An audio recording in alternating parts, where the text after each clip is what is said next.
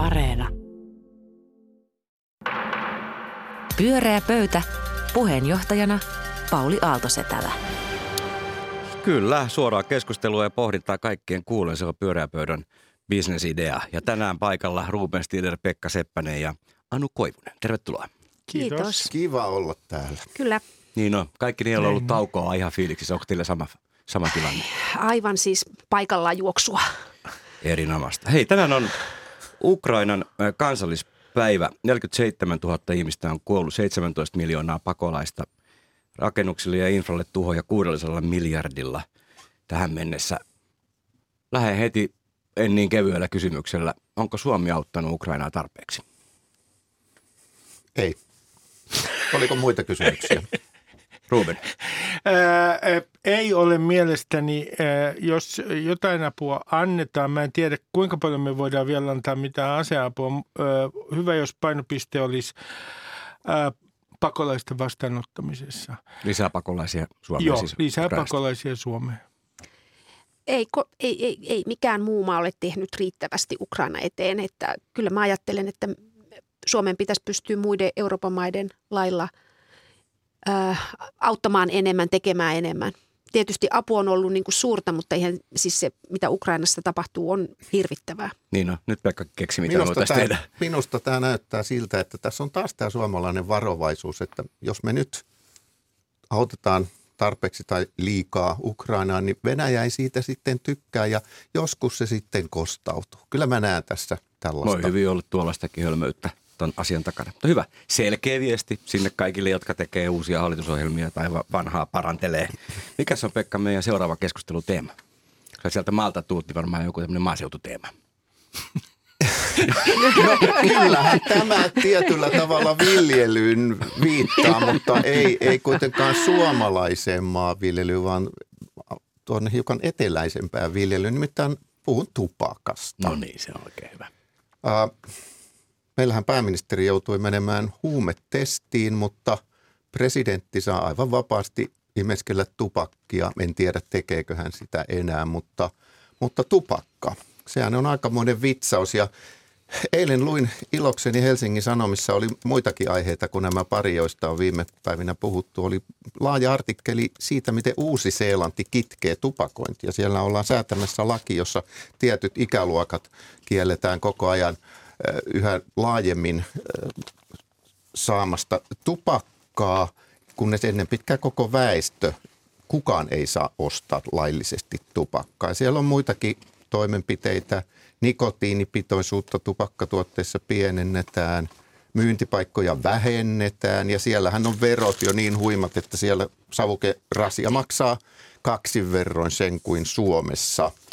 Suomessahan on tämmöisiä kaiken näköisiä kauniita ajatuksia, kuten Savuton Suomi 2030 ynnä Kyllä, muita tämmöisiä tavoite kauniita ajatuksia. Kuulostaa ihan samalta kuin hiilivapaa Suomi, että julistetaan, mutta mitään ei oikeasti sitten kuitenkaan Mutta tehdä. tavoite on kohillaan. Mutta kysyn teiltä ja yritän itsekin vastata, että pitääkö, si- pitäisikö Suomen mennä Uuden-Seelannin tielle ja tarttua tupakointiin entistä kovemmin?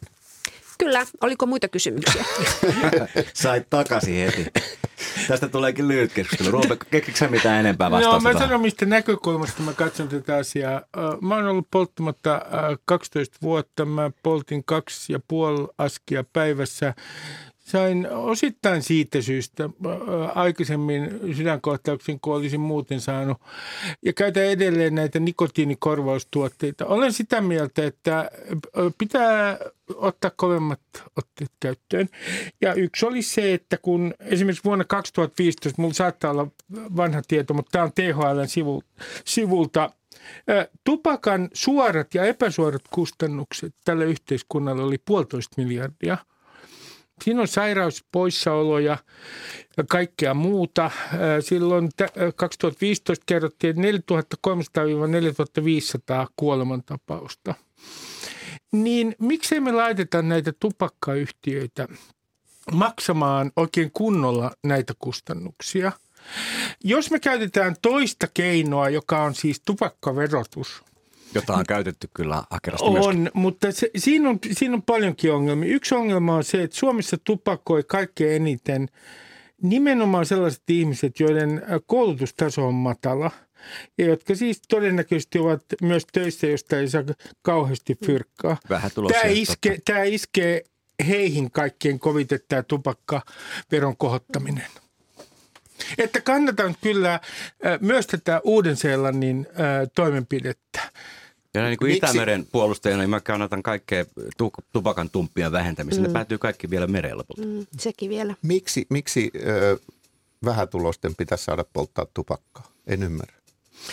No, ajattelen tätä siltä kannalta, että nikotiiniriippuvuus, siitä ei nyt niin helposti välttämättä pääse eroon. Mulla on tälläkin hetkellä nikotiinipurkkaa Taitaa omassa, olla suussa. On, jo, omassa suussani, ja tästä on 12 vuotta, niin ajattelen, että se ö, ei välttämättä johda siihen se, että ö, verotusta kovennetaan siihen, että he välittömästi lopettavat. Ja he, he tulee maksamaan, he tulee maksamaan sitten ö, enemmän tästä veron veronkorotuksesta. Mutta kyllä kansainvälisesti on huomattu, että veronkorotus eli hinta on kaikista tehokkain tapa vähentää tupakan käyttöä – Mä, mä tiedän, se on varmasti, mutta ää, mikä on, onko siinä joku ää, ikään kuin katto? Sitä paitsi kun katsoo noita tilastoja, tällä hetkellä suomalaisista tupakoi päivittäin 12 prosenttia, miehistä 14 prosenttia, Oho. naisista 11 prosenttia tupakoi päivittäin. Tämä on koko ajan vähentynyt. Niin no. Meidän suunta on siis... Ja nuorissa erityisesti. Me, meidän suunta on, jo nuorissa erityisesti, meidän suunta on ihan hyvä.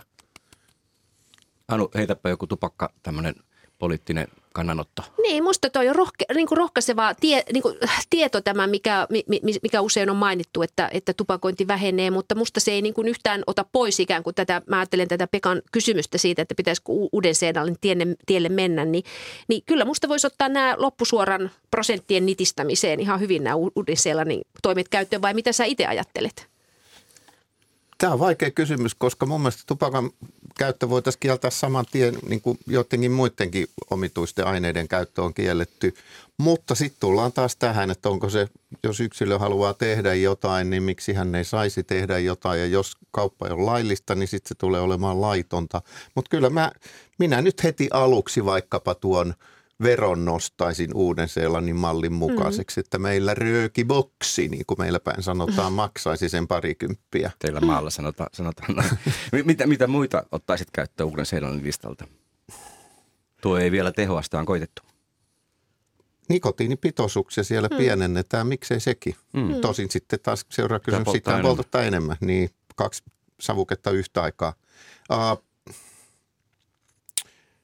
Hyviä kysymyksiä, hyviä mä, kysymyksiä. Mä sanon näin, että kun viittasin tuohon, että, että tämä on monien mielestä siis ja usein sellaisten mielestä, jotka eivät tupakoi, mm. niin tupakasta on helppo Tunnustan. päästä eroon.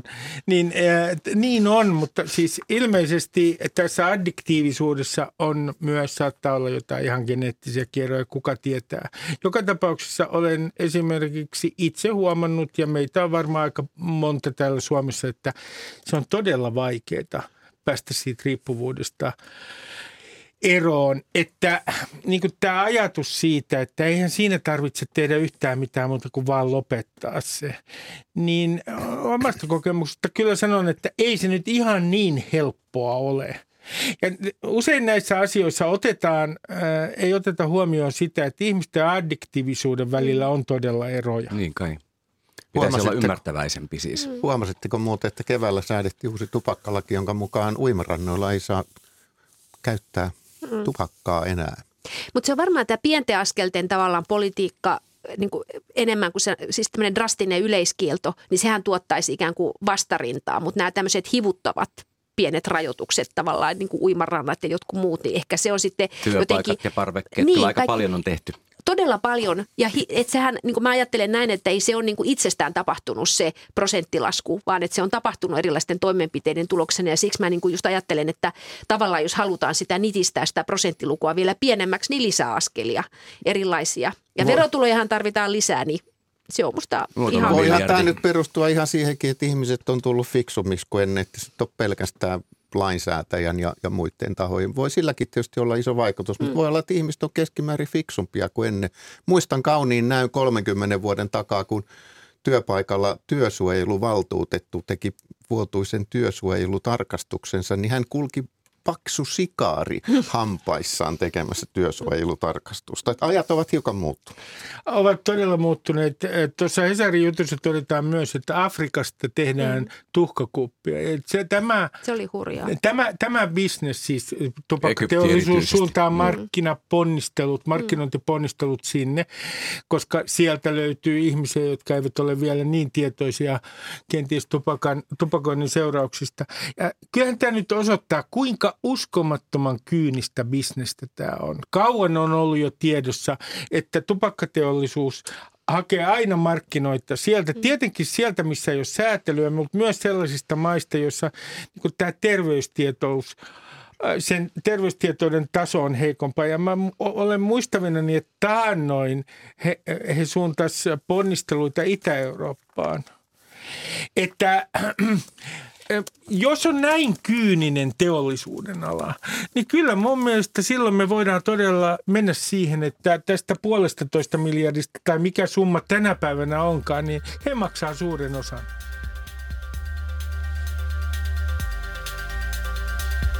Pyörää pöytä.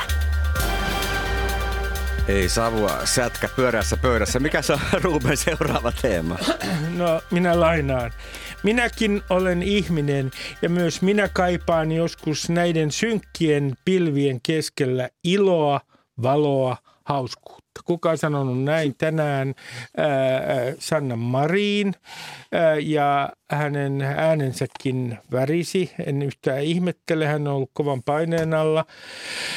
Äh, mun kysymys teille kuuluu, mikä tässä, niin, käytetään nyt sanaa kohu, tässä mm, jonkinlaisessa – voisinko sanoa sirkuksessa on oleellista koko tässä ää, ää, draamassa, joka on maalattu meidän eteemme. Ja ennen kaikkea mä ky- kysyisin itse, ja olen kysynyt itseltäni saamatta vastausta siihen, mm.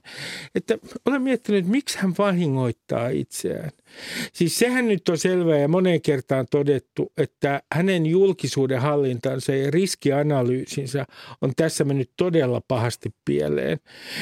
Ja sekin on todettu, että tässä on semmoinen ristiriita, että kun hän muuten on varsin tarkka mediasuhteessaan, niin sitten hän ottaa tällaisia riskejä ihmisten kanssa, jotka lataa kamaa tonne jonnekin okei, yksityiselle tilille Instaan, joka ei tarkoita nykyään mitään yksityisyyttä. Kutsuu myös sellaisia ihmisiä kesärantaan, jotka, joista sä tiedät, että he saattaa bailatessaan, nuoria kun ovat. Pistää oikein kunnolla jalalla koreasti ja sen lisäksi paljastaa, paljasta pintaa. Niin miksi hän ottaa tällaisia riskejä? Minä en ymmärrä, kun hän vahingoittaa vain itseään. Hei, hyvä kysymys. Miksi Mari vahingoittaa itseään, kysyy Ruben. Ja Pekka Seppänen vastaa. En tiedä. Ruben, Ruben kysyy, että mikä tässä on olennaista. Ja mun täytyy sanoa, että tässä ei ole mitään olennaista. Ei Ruben kysynyt Aivan sitä. mitättömästä asiasta Miten niin tehdään mitättömästä? valtavasti juttuja. Ja mun ainoa, mikä mulle tästä tulee mieleen, on se, että – kerrankin on sellainen aihe, josta toimittajat ja kommentaattorit kokevat todellakin tietävänsä jotain. Kaikilla on jotain sanottavaa.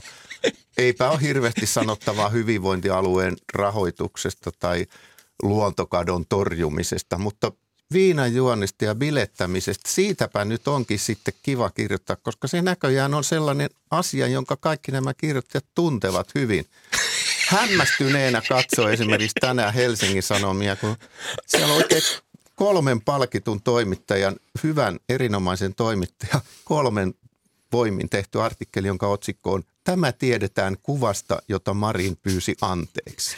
Ai että mä rakastan tätä, että Pekka on nyt se tiukkis tässä Pekka pöydässä. on tiukkis, joka on Ai. Malta tullut Helsinkiin ja ihana. mitä ne täällä puhuu. Kiitos. Todellakin. Tästäkö te olette koko kesän niin kuin täällä vaan niin kuin Ei kun puhunut? viikko vaan. Viikko vaan. Niin. viikko Kyllä vaan. tämä ohi menee. Mä, ajat, mä ajattelen, että niin kuin mun tämmöinen niin kuin tutkimuksellinen intressi tähän keskusteluun on se, että musta tässä käydään nyt niin kuin viik- vi- viikon, mä summaisin tämän menneen viikon niin, että tässä käydään niin kuin keskustelua useammastakin asiasta, mutta pääosaltaan kahdesta. Eli yhtäältä se, että, että millaista on, mikä on niin soveliasta pääministerille, joka on instituutio, mm. mitä se edellyttää, ja toisekseen, mikä on soveliasta naispolitiikon käytöstä. Eli niin kuin, ja, ja Marinhan haastaa nämä molemmat.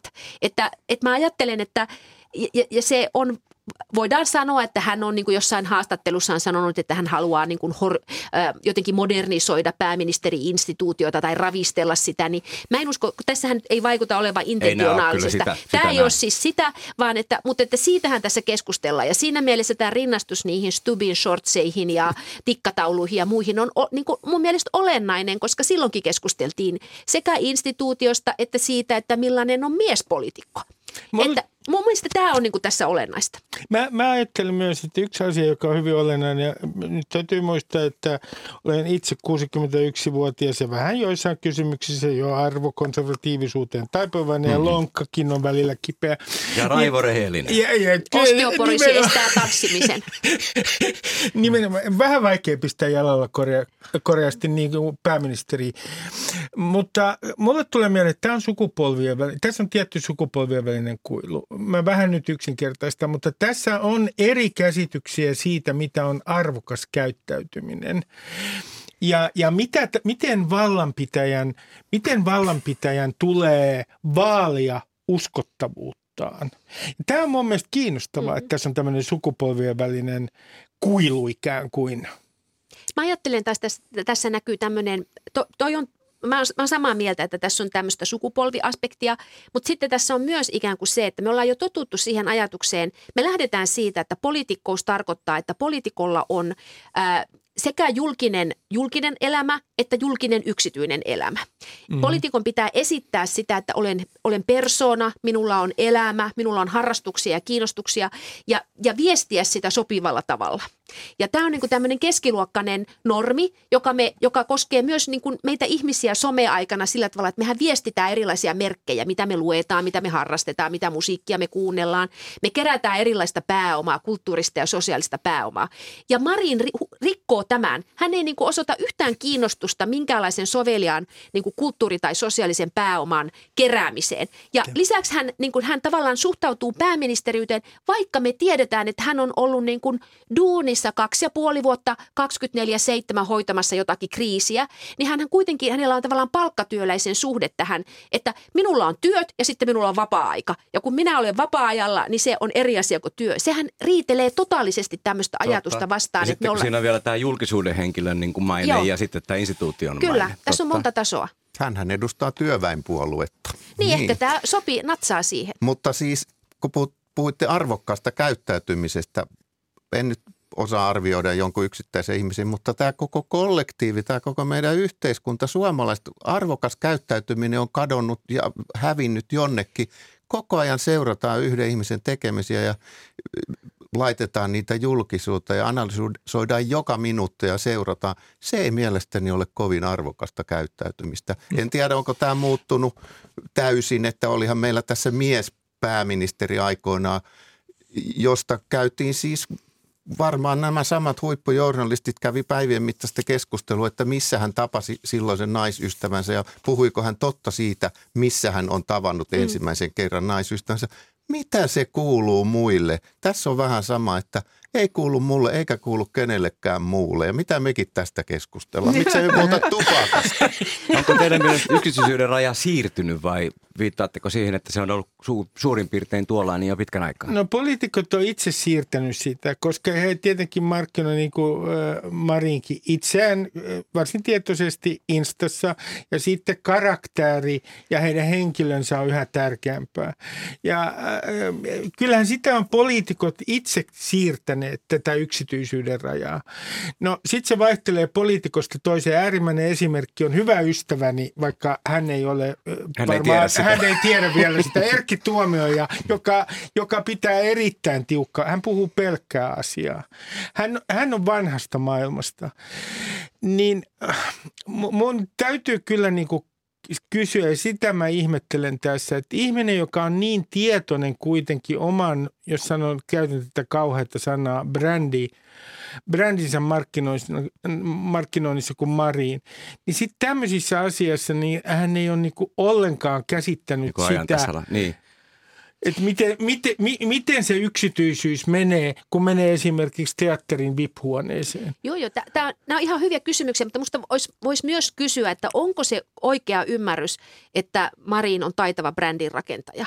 Musta sekin on ihan, se olisi niin kuin hyvä Niinpä. kriittinen kysymys, Mm. että, Mm. Että olekaan. mun mielestä vaan niin kuin sellaiset, toi, niin kuin, tavallaan aika paljon on tällaista virheymmärrystä, että hän on erityisen niin kuin, ä, taitava instan käyttäjä. Että esimerkiksi Ronja Salmi on kirjoittanut, kirjoitti jo varmaan viime vuonna kolumnin siitä, että miten pääministeri tavallaan opettelee tai on näin, että, että tässä on paljon myös tällaista mytologiaa mun mielestä, jota ei ole niin kuin ajateltu, että ajatellaan, että kaikki on häne, hänestä on, Marinista on tullut brändi, mutta kuka sitä rakentaa ja ketkä sitä tekee, se on musta Toi hyvä, on hyvä kysymys. kysymys. Plus sitten, että ehkä ne luvutkin johtaa vähän harhaan. Hänellä on valtavasti seuraajia, mutta se ei välttämättä joudu siitä Ei. sieltä strategiasta. Me kaikki luullaan, että se on enemmän kuin ihminen. Nyt se paljastetaan, että hän kuitenkin on ihminen vain. Mutta hän on myös Pyöreä pöytä. Pyöreä pöytä. Se on kiva toi, toi Pekan maalta löytymä tämmöinen konservatiivinen tämmöinen jykevä ihmettely. Joo, pidä, pidä toi, aika. pidä toi, joo. Ei pelkkää tämmöistä kaupunkilaisliberalismia täällä. Anu, mikä on meidän viimeinen teema? Historioitsija Christopher Clark kuvaa kirjassaan Sleepwalkers, miten Euroopan valtiot astelivat tietämättöminä ikään kuin unessa askel askeleelta kohti Euroopan, lopu, E- Euroopan laajuista sotaa, ensimmäistä maailmansotaa, joka lopulta tuli heille yllätyksenä. Näin puhui ulkoministeri Pekka Haavisto suurlähettiläspäivillä. Hän piti puheen maanantaina ja jatkoi, että toinen maailmansota alkoi yksittäisten sotatapahtumien ketjulla, joille vasta kuukausia myöhemmin annettiin yhteinen otsikko Toinen maailmansota. Niin tasavallan presidentti kuin pääministeri Marin mainitsivat suurlähettiläspäivien puheissaan Venäjän hyökkäyssodan, globaalin epävarmuuden, energiakriisin, ruokakriisin. Yhteisenä teemana koko valtiojohdon puheelle oli ikään kuin kysymys siitä, että mikä on kansainvälisen yhteisön kyky niin kuin käsitellä näitä monia päällekkäisiä kriisejä ja aika tuntuvana teemana oli ikään kuin edessä oleva talvi, energian hinnat, Euroopan sisäiset jännitteet ja näin. Ää, aika synkkä Niin oli. sävy mm. oli puheissa, vakava sävy ja itse ainakin lu- luin niitä kyllä ihan ää, tota, vak- vak- vakavalla mielellä. Miten te kuuntelette näitä valtiojohdon poliittisia analyysejä? Kuuletteko te, että, että, että meille viestitään kansalaisena jotakin? Mi- Mikä, mitä meidän tulisi maailmantilanteesta ajatella? No mun mielestä tämä on mielenkiintoinen viikko. Kun, ja tunsin sympatiaa muuten Marinia kohtaan, kun hän selitti, että on näiden synkkien pilvien keskellä iloa, valoa ja hauskuutta hän niin kuin etsii. Mä tunsin niin, kyllä niin kuin myötätuntoa häntä kohtaan. Sitten meillä on tämä presidentti, joka tulee samalta alueelta kuin minä ja siellähän nyt nähdään, niin kuin, vaikka olisi, ö, aurinko olisi korkeimmillaan, niin se on jo laskemassa niillä alueilla. Siis siellä aina Se on kyllä pakko myöntää. se on tuolla Uudenmaan ja, me ajattelemme. Joo. U- Uudenmaan ja Varsinais-Suomen rajalla. Siellä on, kun ei vaan mitään kauheita tapahtuisi. Nämä on synkkiä aikoja, mutta tätä, miten meille markkinoidaan tätä synkkyyttä, siinä on jotain kiinnostavaa. Minusta tässä on, en tiedä onko se taka-ajatus, mutta tulee vaan mieleen sellainen asia, että kun kansalaisille sanotaan, että synkät ajat ovat tulossa, niin siinä on niin kohtalon kellot soivat. Niin siinä yritetään lähettää sellainen viesti, että nyt ei venettä pidä ke- keikuttaa. Mutta koska meille ei ole sanottu niin? Eikö, se on, Meillä on me ollaan sanottu aina ollut koko ajan, me tilanne. ollaan oltu Ja jatkuvassa aina ennen vaaleja, koska Niin. jokainen puolue ja jokainen puhuja on juuri ratkaisun näihin kauheuksiin, mitkä on tulossa. Su- Suomi on murheen alho ja minä kyllä ihmettelen sitä, että meiltä ei meinaa enää löytyy yhtään poliitikkoa, jolla olisi joku ikään kuin valoisa visio. Ei Se, yhtään. se on muuten totta. Pekka. No eihän mun mielestä nämä ollut millään tavalla synkkiä. Ne oli real- no, realistisia. oli realistisia, realistisia tilannekuvia, jos presidentti sanoo, että, että Venäjä-suhteet on aivan toisella tolalla kuin ennen ja ei pidä odottaa, että mitä ihmettä alkaa syntyäkään, niin en mä tiedä, onko tuo synkkyyttä vai se on vaan niin asian toteamus. Ja niin, taisi pääministerikin mm. puhua samasta asiasta. Jos, jos ulkoministeri sanoo, että ydinvoimalat olisi parempi jättää niin kuin rauhaan tuommoisissa sodissa, niin en mä tiedä, onko se synkkyyttä vai ihan kirkasta järkeä. Mm. Mutta kyllä tämä varmaan presidentti ainakin niin puhui tuosta Venäjän suhteesta paljon, että varmaan tässä halutaan, niin kuin, että me oikeasti ymmärrettäisiin, että, että tuota, voi olla, että on Venäjän kanssa meidän elinaikana mm. niin juuri olla tekemisissä, kun meidän media on ollut aika paljon ja asiantuntijat on puhunut siitä, että mihin tämä sota, Ukraina sota nyt ratkeaa ja kumpi voittaa ja milloin tulee käänne. No sitä on nyt kahdeksan ja puoli vuotta tuossa pyöritelty Venäjällä ei ole minkäännäköistä tavoitetta eikä halua lopettaa eikä sopia yhtään mitään. Heille käy, että siellä on tuommoinen vähän niin kuin mukamas keskeneräinen vaihe. 10 vuotta, 20 vuotta, mistä me tiedetään? Entä ja kuinka tuo, kauan? Entä tuo kuinka... ajatus siitä, että onko tämän takana jotakin, valmistellaanko jotakin, onko tällä joku viesti? En mä nyt usko, että tässä mm kansalle jotain niin kuin piiloviestejä annetaan. Tässä kerrotaan kansalaisille, tai itse asiassa tässähän ei kerrottu kansalaisille, vaan suurlähettiläille, niin, niin. että miten asiat on. Mutta kyllä minusta tässä on se viesti, että, että tuota, ö, on ollut haastava vuosi takana. Hyvin ollaan vedetty. Että siis tavallaan se, että nämä kaikki puhujathan niin kertoo siitä, että, että Suomi on, niin kuin, Suomi on niin joukkueena suurlähettiläät, keskeiset ministerit – presidentti on niin kuin toiminut hyvin yhteen. Ja, ja, ja, ja, ja, Aika kierro tapa sanoa, että hyvinhän me tämä hoidettiin. Niin, mutta mun mielestä, niin, mutta, mutta että kyllä musta tässä on niin kuin, tämä, mun, mun mielestä se kuva, joka välittyy, on siis se, että, että niin kuin moninaiset kriisit on nyt normaalitila, että se perusviesti on niin kuin synkkä ja näin tulee olemaan pitkään – Eli että just tavallaan se on niin kuin vastapaino tälle niin kuin medialogiikalle, jossa mielellään nyt saataisiin tieto siitä, että kuka voittaa. Että niin kuin onko nyt niskan päällä kuka ja kenellä on nyt se ratkaiseva ase ja onko nyt tapahtunut ratkaiseva siirto. Niin valtionjohto kertoo, että tämä on niin kuin tämmöistä harmaa eri sävyjä tulee olemaan niin kuin pitkä aika ja, ja se on mun mielestä tässä se perusviesti. Mutta myös se, että Suomi on Su- Suomi, Suomen, Suomen linja on vakaa ja, ja toimimme siinä yhdessä. Että se, on niin kuin se, se on tässä se perus, viesti. Mutta aika paljon joudut kirjoittaa rivien väliin. Voisiko olla hauska kuulla tuo ihan suoraankin? Niin, no, mutta tämä on, että tulkitseminen on niin helppoa. Tulkitseminen on. On... Se on meidän homma. Ruben. No, mua kiinnostaa myös se, että presidentti Niinistö, jota kutsun Saleksi. Sale oli nyt päättänyt... Nyt se va- on hyvä ystäväni. Erittäin hyvä niin, ystäväni. Ja tosi hän ei ole minun, minun ihan samalla tavalla. Niin hän, hän kertoi tässä puheessa muun muassa sen, kuinka hän oli jo vuonna 2005 puhunut eurooppalaisesta Natosta ja nyt Natosta tulee eurooppalaisempi. Olin lattialla ja nauroin, koska presidentti on nyt päässyt jo siihen vaiheeseen, missä hän siteraa omia puheitaan, jotka ovat olleet niin kaukonäköisiä, että heikompia hirvittää riittää. Ja, ja, ja tässä on mielenkiintoista, että ihan selvästi tässä oli niin kuin tietynlainen defensiivinen reaktio, koska tätä keskustelua, jota Suomessa on ollut aivan liian vähän toistaiseksi, tätä, se on vähän alkanut siitä, että tehtiinkö jossain vaiheessa liian hitaasti päätöksiä, miten sitä NATO-optiota käytettiin, olisiko ollut jotain muita teitä. Ja Niinistähän sanoi tässä puheessaan myös, että piti varmistaa se, että tämä päätös NATO-jäsenyyden hakemista kantaa useamman vaalikauden yli tulevaisuudessa. Se pitää ihan paikkansa, mutta se mun mielestä on mielenkiintoista, miten hän niin kuin varmistaa paikkansa historiassa. Mutta totta kai nämä puheet on dokumentteja, ne on niin kuin totta kai on analyysiä. Mun mielestä se olisi outoa, jos poliittiset, poliittinen johto ei tekisi ikään kuin sellaisia tilannekatsauksia ja kertoisi omata Tavallaan näkemystä. kirjoittaa historiaa Kirjoittaa samalla. historiaa, sitten niitä arvioidaan eri tavalla, mutta että kyllä se mun mielestä kuuluu tähän kuvioon. Tietysti niin kuin se, että siellä, se oli varmaan viesti just pyöreiseen pöytään, että siinä todettiin, että on irvailtu NATO-optiolle. Joo, varmaan täällä mä, on mä kuulin, kyllä, että tämä varmaan jo, se, on, se oli suoraan meille.